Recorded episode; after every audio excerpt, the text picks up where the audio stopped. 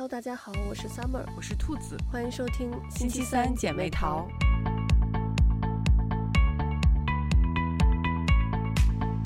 最近一段时间，哈尔滨旅游频频上热搜，经常能在热搜上看到尔滨怎么怎么样，尔滨怎么怎么样。然后我前两天还看到，就是其他的城市一些这个旅游也开始走这个哈尔滨的路线，就推出了各种，我记得好像呃河南吧。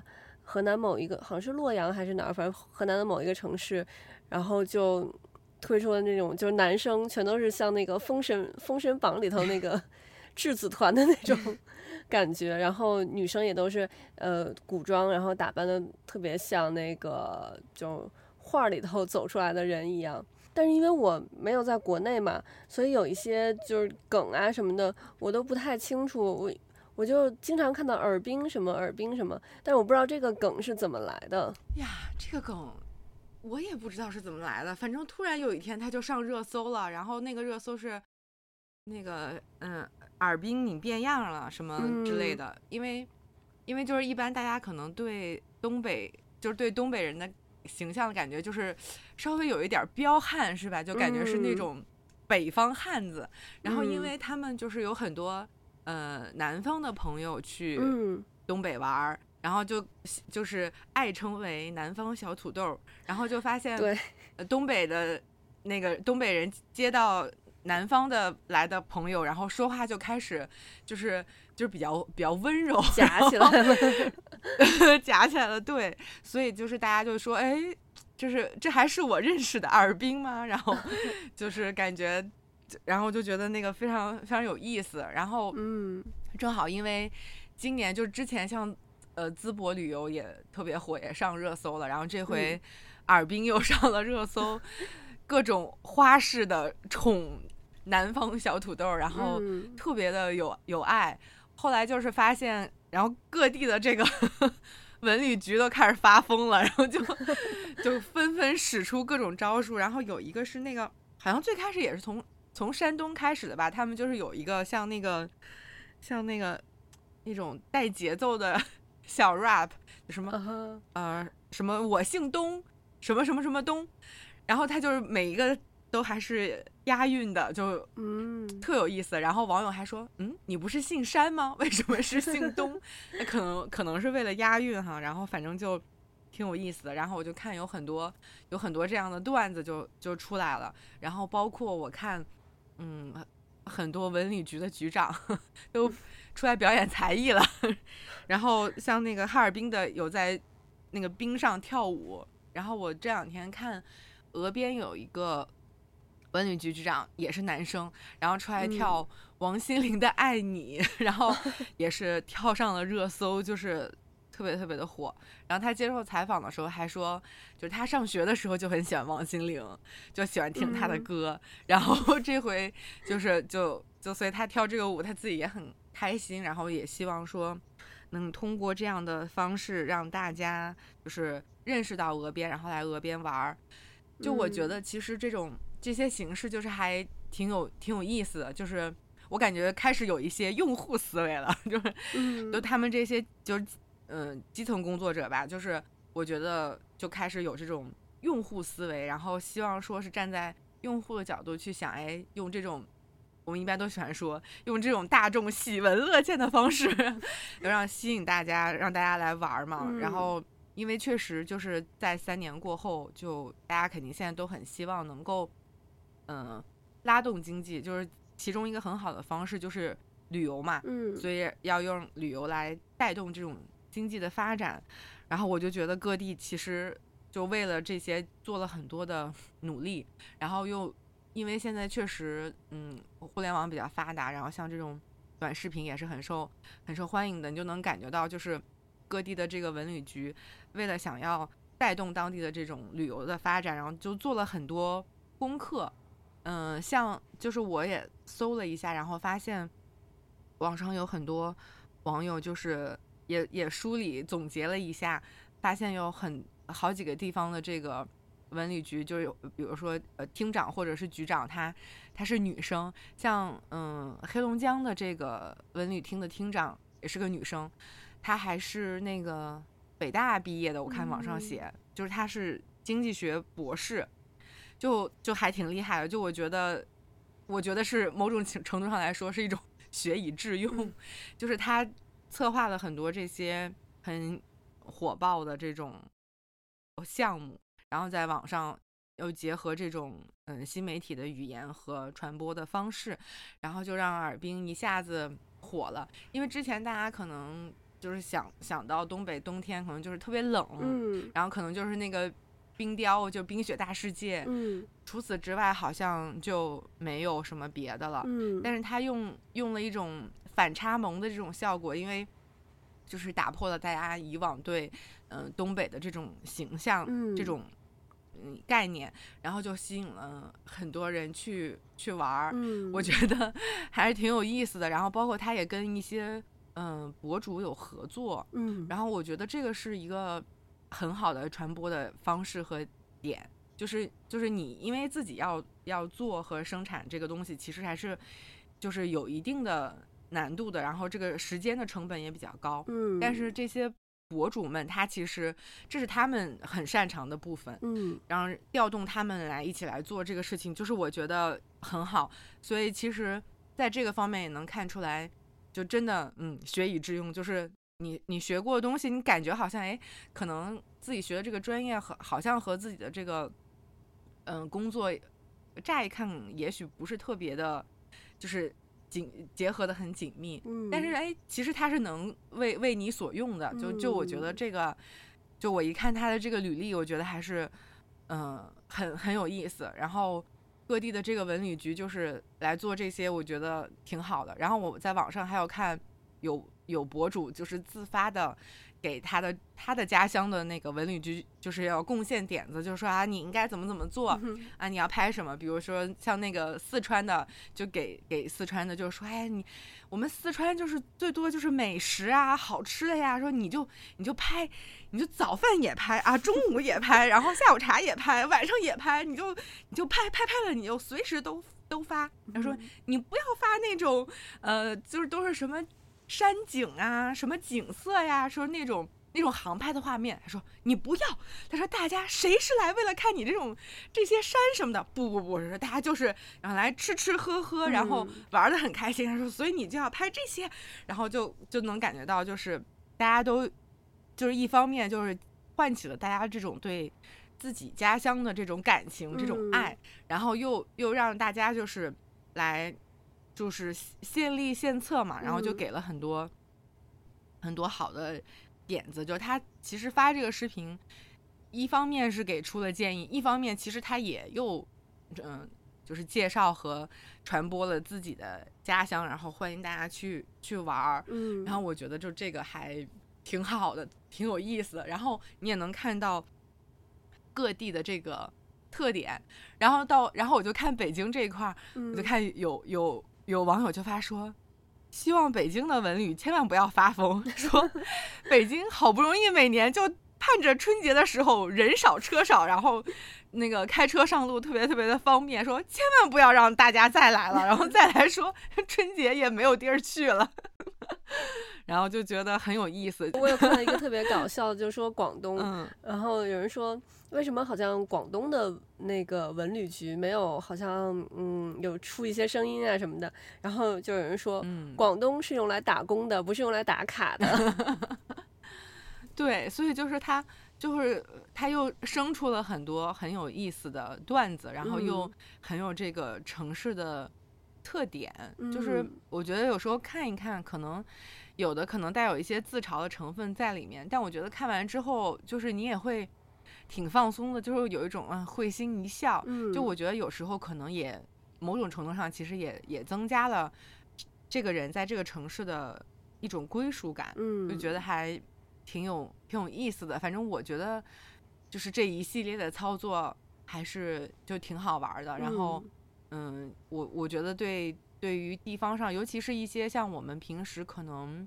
不太会关注到的地方，嗯，然后如果用通过这种方式能够让让更多的人了解到，嗯，我觉得其实还挺好的。嗯，对，其实我觉得哈尔滨这一次，嗯、呃，因为很多人可能对于东北的印象都是，呃，可能嗯说的不好听一点，有一点点土，或者有一点点落后。然后嗯，因为东北这几年就是这个工业，因为中国以前是这个。主要的这个东北是重工业基地嘛，嗯，就比较发达。但是这几年就是呃，好像感觉东北就落寞了。但是这一次就哈尔滨火了之后，大家其实发现哈尔滨是一个特别洋气的城市，嗯。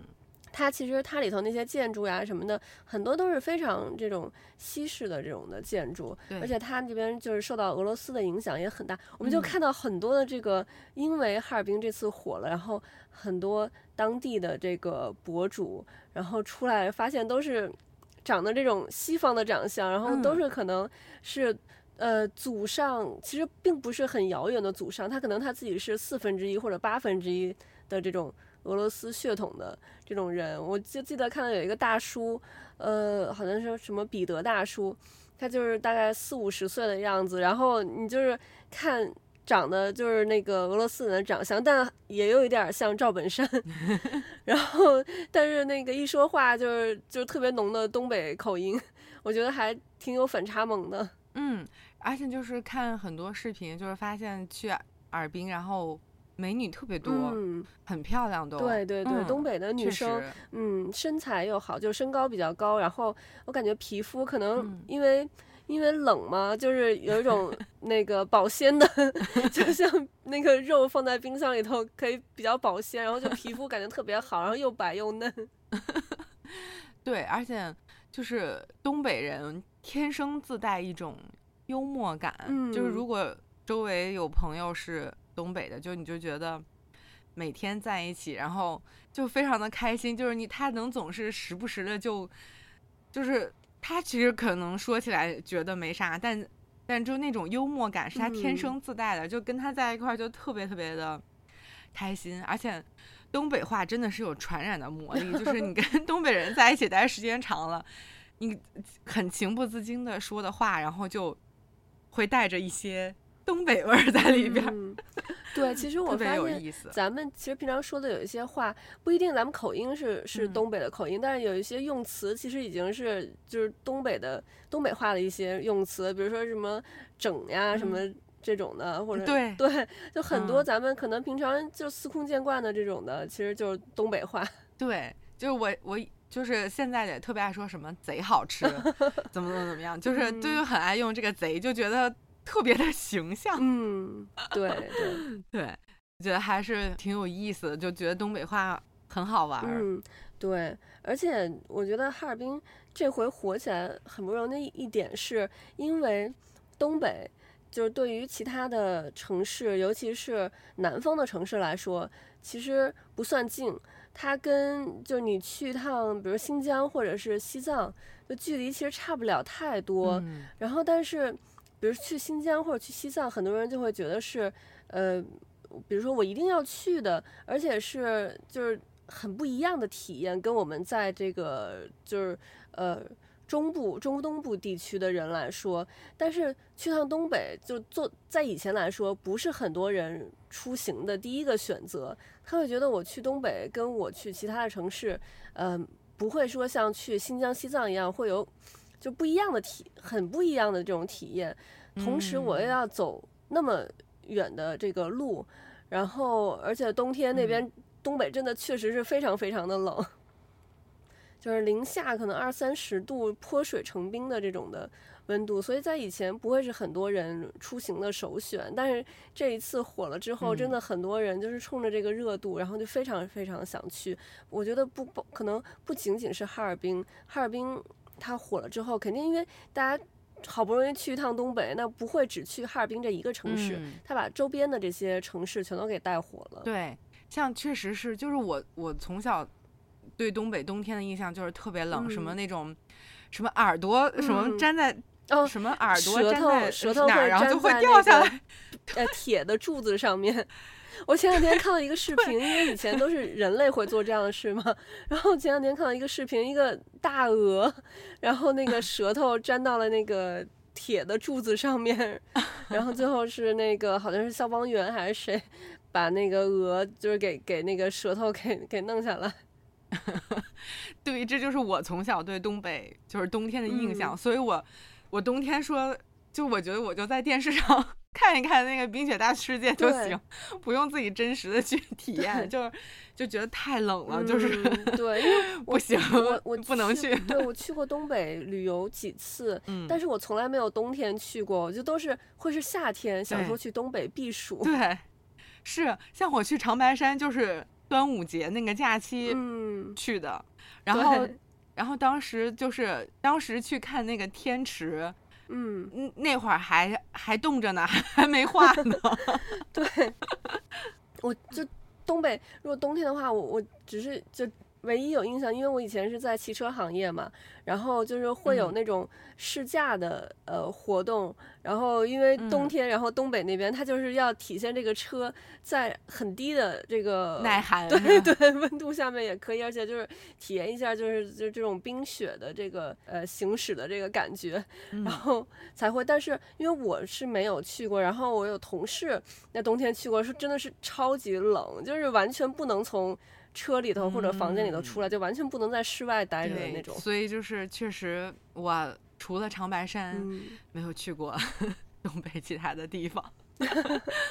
但是但是东北人真的非常的好客，因为、嗯、因为在去之前，就之前对东北人的印象也是，就他们就是说一定会点很多的菜，嗯、而且那个菜呢还要还得剩不少，这、嗯、才能体现出就是他的这种。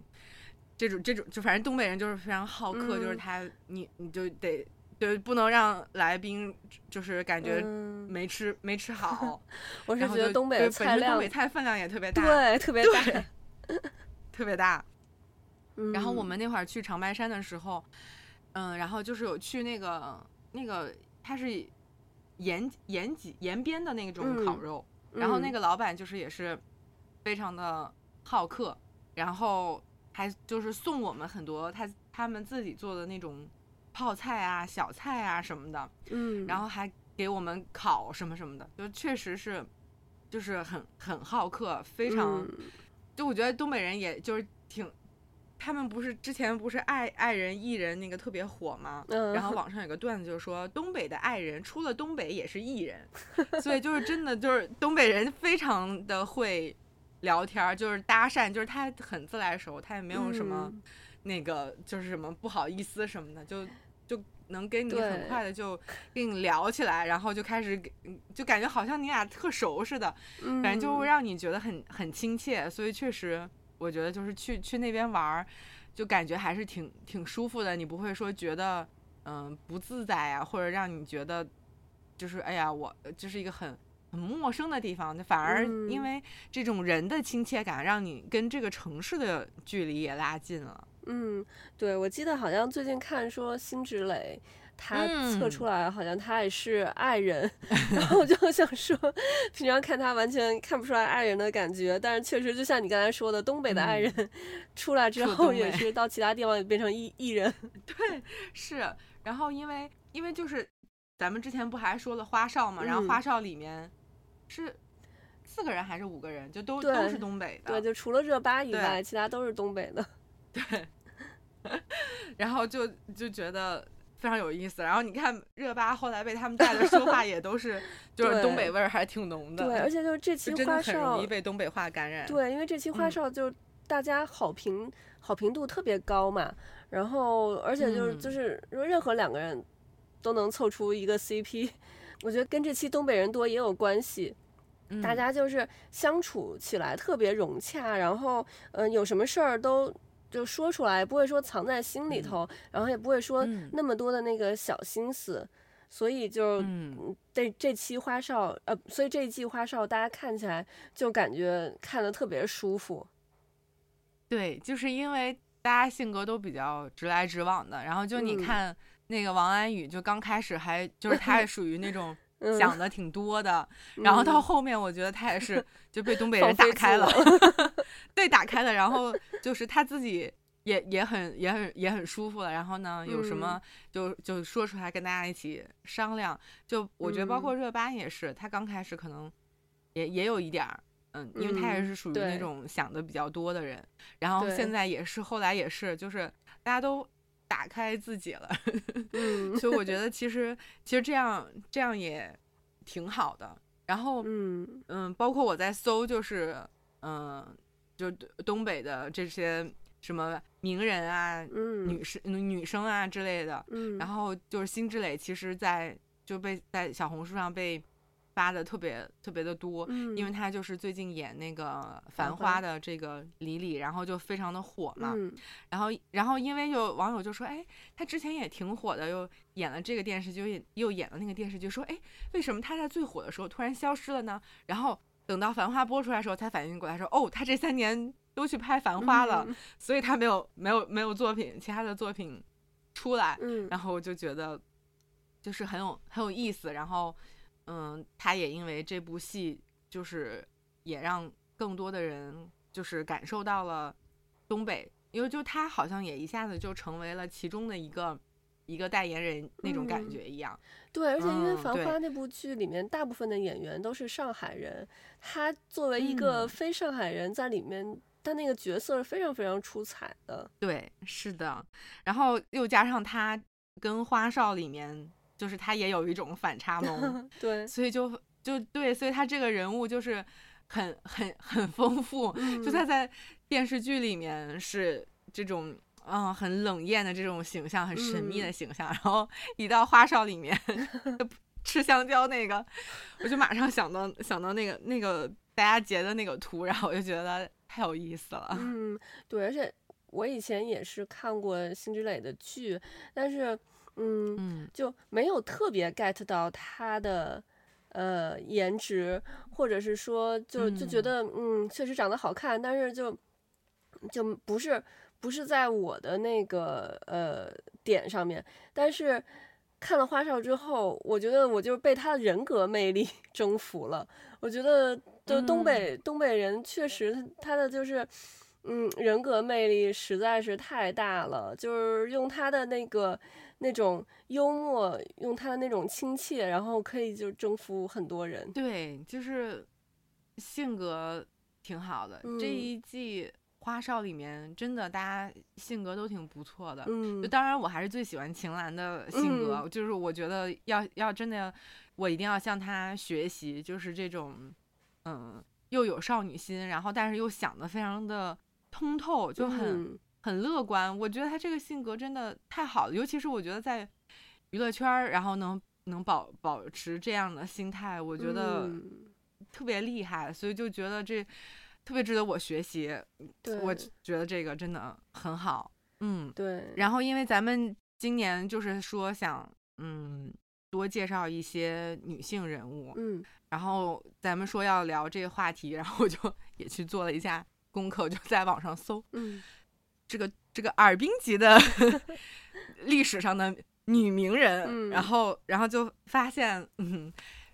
特别有名的那个作家萧红是哈尔滨人，哦、对，嗯、然后他就是不是有一本很有呃有一本很有名的长篇小说叫《呼兰河传》，嗯、然后正好因为他就是出生在这个。嗯，当时的黑龙江省呼兰县，嗯、然后正好他现在就是，嗯，哈尔滨市的呼兰区，所以他写的这个《呼兰河传》就是他当时出生长大的这个地方。嗯，然后我就发现说啊，因为其实之前我觉得大家可能知道萧红多一点的是因为那个电影《黄金时代》，嗯、然后在这个电影里面呢，然后汤唯饰演的是那个。萧红，嗯，但是确实没有特别的专门的去了解过萧红这个人，所以呢，就因为刚好借由咱们今天要录这个，也了解了一下，就是呃萧红的生平，我就感觉如果这会儿再回去看一遍《黄金时代》，可能会就是可能会更有感觉吧。嗯，所以就是如果今天嗯听了咱们这一期播客的朋友，然后就是可以再去。呃，看就是先了解一下萧红，然后再可以，对吧？马上就要假期了，嗯、可以利用这个时间再回去看一看《黄金时代》，因为当时，嗯，《黄金时代》这个电影还是挺挺受欢迎的，包括当时《黄金时代》出的那个海报，我当时印象特别深刻，就那那一组海报做的非常的好看，嗯。嗯，然后所以我觉得就是说，嗯，放在今天借由尔冰火了这个事情，然后再回过去看萧红和他所在的那个年代，我觉得还是就是就是就是挺有这种，嗯，怎么讲，有一种有一种反思感，因为包括他写的《呼兰河传》，他们当时的嗯那个那个种氛围和我们现在这个氛围是完全不一样的，包括像。之前特别火的人世间，其实它也是就是讲了在那个时代背景下，因为我们刚才也讲过，它其实最开始，嗯，东北其实是工业发展很早的，但它后来又又衰落了嘛，嗯，所以就是结合这种历史的背景，我们现在有所了解了之后，再回过头去看这些文艺作品的话，我觉得可能会就是你的感受会。会更更深一点儿，嗯嗯，所以我就觉得，嗯，就是我们这一期虽然说开始的时候讲了很多是现在一些比较有意思的事情，然后但是你再你再转回去看以前的事情，可能你对你自己的人生，包括你自己的自我轨迹的这种这种发展，我觉得可能可能都会有有一些帮助。就就像，嗯，咱们两个人做播客这个事儿，嗯，其实我感觉可能。可能更多的也是对自己的自我成长，我感觉，嗯，更有更有用处一些。就是至少会，我觉得是，就是反正对我来说哈，我觉得在自我成长这一块，嗯，其实是有很大的帮助的，因为我们有有有一些吸收，然后又有一些输出，所以就这个这个过程，其实，嗯，我觉得对我自己来说还是还是比较比较受益的，可能。也会影响我们在日常生活中的一种看看问题的角度，嗯，所以我觉得，嗯，我们因为有有时候会说我们要去看历史嘛，然后再再看现在，所以我们在现在，然后在过去回望历史，我觉得也是挺挺好的一件事情的，嗯，然后当然了，因为我其实嗯没有看过《呼兰河传》这本书，我其实在看过那个余华的那个。兄弟，那个书之后，然后我我就我其实就不太不太想看，就是关于以前的那个年代的一些书了，就因为觉得有一些太过，就是看了之后心里会很难受，嗯，所以我就是很很本能的是比较逃避。再去看关于就是那个那个年代的一些一些书，所以这个《呼兰河传》我也是没有看过的。然后，但是了解了一下萧红的她的这个整个的生平，就包括其实黄金时代里面也有演，因为她嗯有有过几段感情嘛，包括她自己小时候的经历，所以她其实是一个嗯很很渴望被爱，然后但但她自己后来的。经历包括，因为就在那个年代，他也比较比较奔波，比较比较辗转。然后，其实他这个这一生过得还是还是挺不挺不容易的。然后，嗯，就结合咱们之前看的很多，嗯，就是心理心理学类的这些书，嗯，就我就真的是也是又一次的很感叹，嗯，就童年童年时代，就是对一个人他的影响还是。还是很很深的，嗯，就是在，尤其是他在情感类的这种这种，嗯，经历上，我觉得，嗯，可能影响会更大，因为因为我觉得有很多时候，就是女性对于情感的这种感受，她可能会会比男生来的要更细腻多一些，所以她有可能会会造成的某一些的这种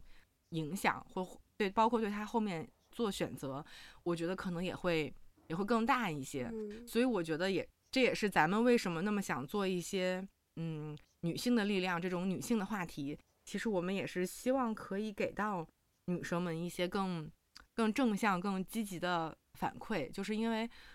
嗯我们也需需要这种这种成长，有的时候可能自己不一定能意识到，但是我觉得，所以我就觉得说。就是咱俩做这个播客，就是对我的自我成长比较有很大的帮助，就是我觉得他是在在帮助我自己内心的一种一种自我成长。嗯，所以我其实还是就是挺感谢咱们俩能一起做这个播客的。就是虽然说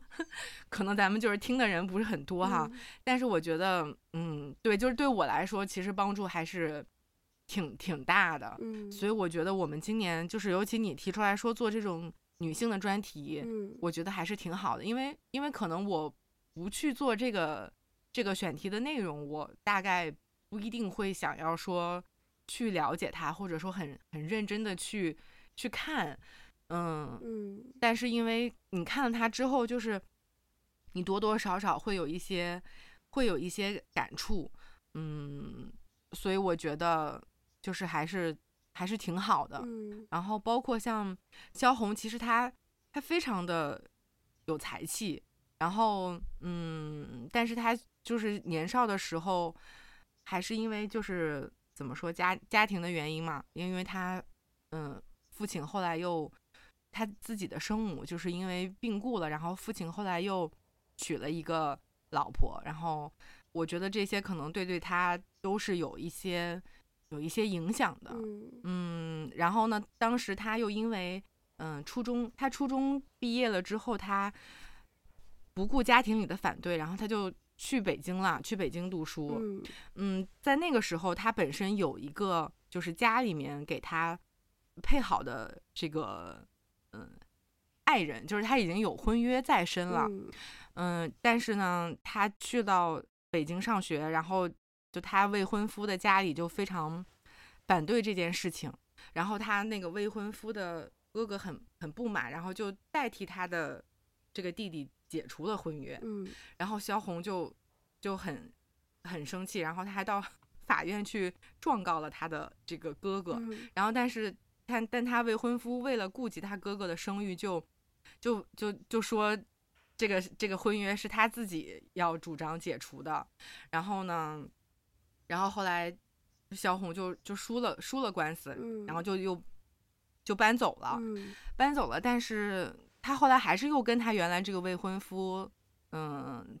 在一起，就又在一起了。嗯，但是后来萧红怀孕了，嗯，快快要临盆的时候，她这个未婚夫就就不告而别。所以就这个事儿，其实我觉得对他打击也也很大。嗯，然后他他这个孩子好像还还就是夭折了，就没有能活下来。嗯，嗯，然后因为他的未婚夫不辞而别，他就。当时就写信向，嗯，哈尔滨国际协报的呃一个编辑叫裴新元求助，嗯、然后裴新元就就多次派了一个人，这个人叫肖军，嗯、然后就就到来来给他送东西啊，然后他们两个人就认识了，后来他就跟这个肖军在一起了，然后其实就是黄金时代里面也也有也有这这几个人，然后。就是我记得好像是冯绍峰演的那个萧军，嗯、对，然后然后他就跟萧军在一块儿，然后他们后来就是也因为有结识那个鲁迅嘛，鲁迅是他的老师，嗯、对，然后他们包括也后来，嗯，他其实有跟萧军，因为萧军也挺有才的，嗯、他们就有一起合著出过书，呃，散文集什么的，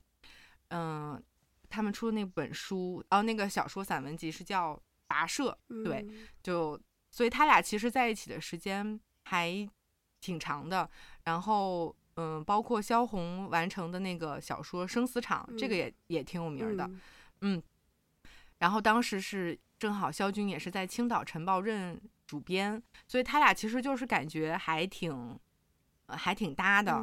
嗯，然后又。又跟鲁迅就是取得联系，得到了鲁迅的指导与鼓励，所以就是鲁迅，他就一直把鲁迅当成他的一个，当成他的导，当成他的老师，嗯，嗯，然后鲁迅还把他们介绍给了这个呃茅盾啊，就是他们这些这些作家，所以都和萧红成为了好朋友。但是后来呢，萧红跟萧军就是又就感情感情上又。又出现了一些裂痕，然后萧红就就去了日本，嗯、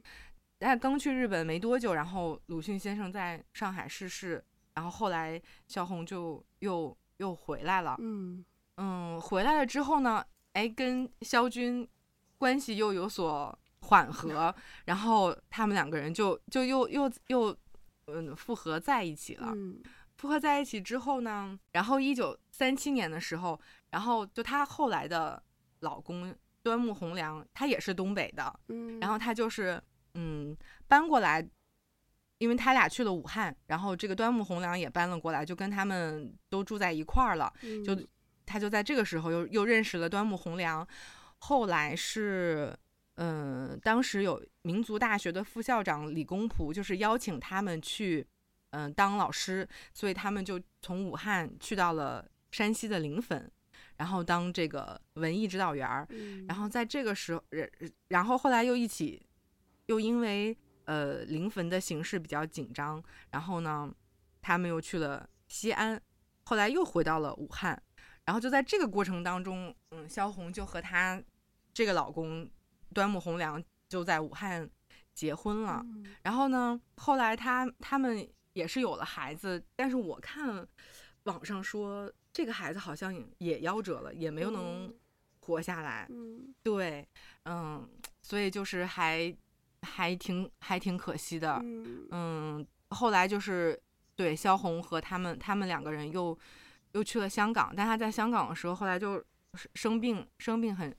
生病很严重，然后最后就就就去世了。嗯，然后我看。这个端木蕻良后来又娶了第二任的妻子，嗯，就感觉，嗯，就是反正，就是萧红的感情史其实还挺挺波折的，嗯，而且如果就是像，嗯，网上说的那个样子的话，那他的两个孩子其实都没能留下来，我觉得这个其实就是对女性的打击，嗯，我我觉得也也也挺大的，嗯，所以就是就这么回，就是简单的通过。网上的这些介绍看的话，我觉得他这一生还是，就是还是挺还是挺波折的。虽然没有很很详细的就是讲，嗯，他的这几段感情经历，但是我我我觉得在这个过程当中，他应该还是应该还是很不容易的。嗯，对，我觉得其实，嗯、呃，听到这个萧红的这些经历，其实。会想到另外一个民国时期的女作家，就是张爱玲，她、嗯、们都是就是感觉感情生活非常丰富的，嗯，这种。嗯、但是其实这也就正好能看出这个不同地域对人的这个影响。像张爱玲，她是呃上海人嘛，嗯，她之后也是到了香港，然后但是你看她写的这个小说，就感觉跟萧红写的小说的这种。调性就非常的不一样，对，所以我觉得其实旅游旅游也是让大家就是能看到不一样的这种风土人情，嗯，这样在我们再去看这些艺术作品，包括小说、包括绘画、包括音乐的时候，你看到的就不再是光是这些，比如说你去看梵高的向日葵。那你看他这个画的时候，嗯，你可能只是看到哦向日葵，你可能也会觉得啊很好看，但是如果你去过他画这个向日葵是在那个法国的那个阿尔嘛，就是如果你在法国南部的一个城市，如果你去过那边，那你再去看他的画的时候，你就可能你就能感受到你在看他那画，你能感受到那个空气里那种很热的那种的呃温度，你可以感受到那个。嗯，这个向日葵的花和那些植物的那个、嗯、呃香气、那个味道，然后你可以感受到，就是那个你真的亲眼去看到向日葵的，就是它在那边的那种一大片一大片的那个向日葵花田，嗯、你看到那个黄色能，嗯、因为黄色是明度最高的一个颜色嘛，你可以看到黄色能亮到那样那样一个程度，对你。对你视觉的一个刺激和你单独看到这一幅画，嗯、你的你的刺激是完全不一样的。但是你通过你的旅游，通过你去呃见识不同的呃风土人情，你再去感受这些艺术作品的时候，你就会有更不一样的感觉。嗯、对，没错。所以就是也很欢迎大家可以就是在嗯看这些旅游信息的时候也，也也通过这一个。点就是辐射出来，多了解一些和嗯哈尔滨和东北相关的一些历史人物呀，包括一些很好的这种文艺作品。就是其实像《人世间》，我觉得也是挺好的，就是描述了那一段时期东北的这么一个变化的。对，所以所以我觉得这些也其实，嗯，可能了解了这些事情之后，再去东北玩，你的感觉感受又不一样了。嗯，就是感觉会你出去旅游的那个。玩的那种层次感会更丰富一些。对，所以还是感谢最近各地的这些文旅局，用各各种方法。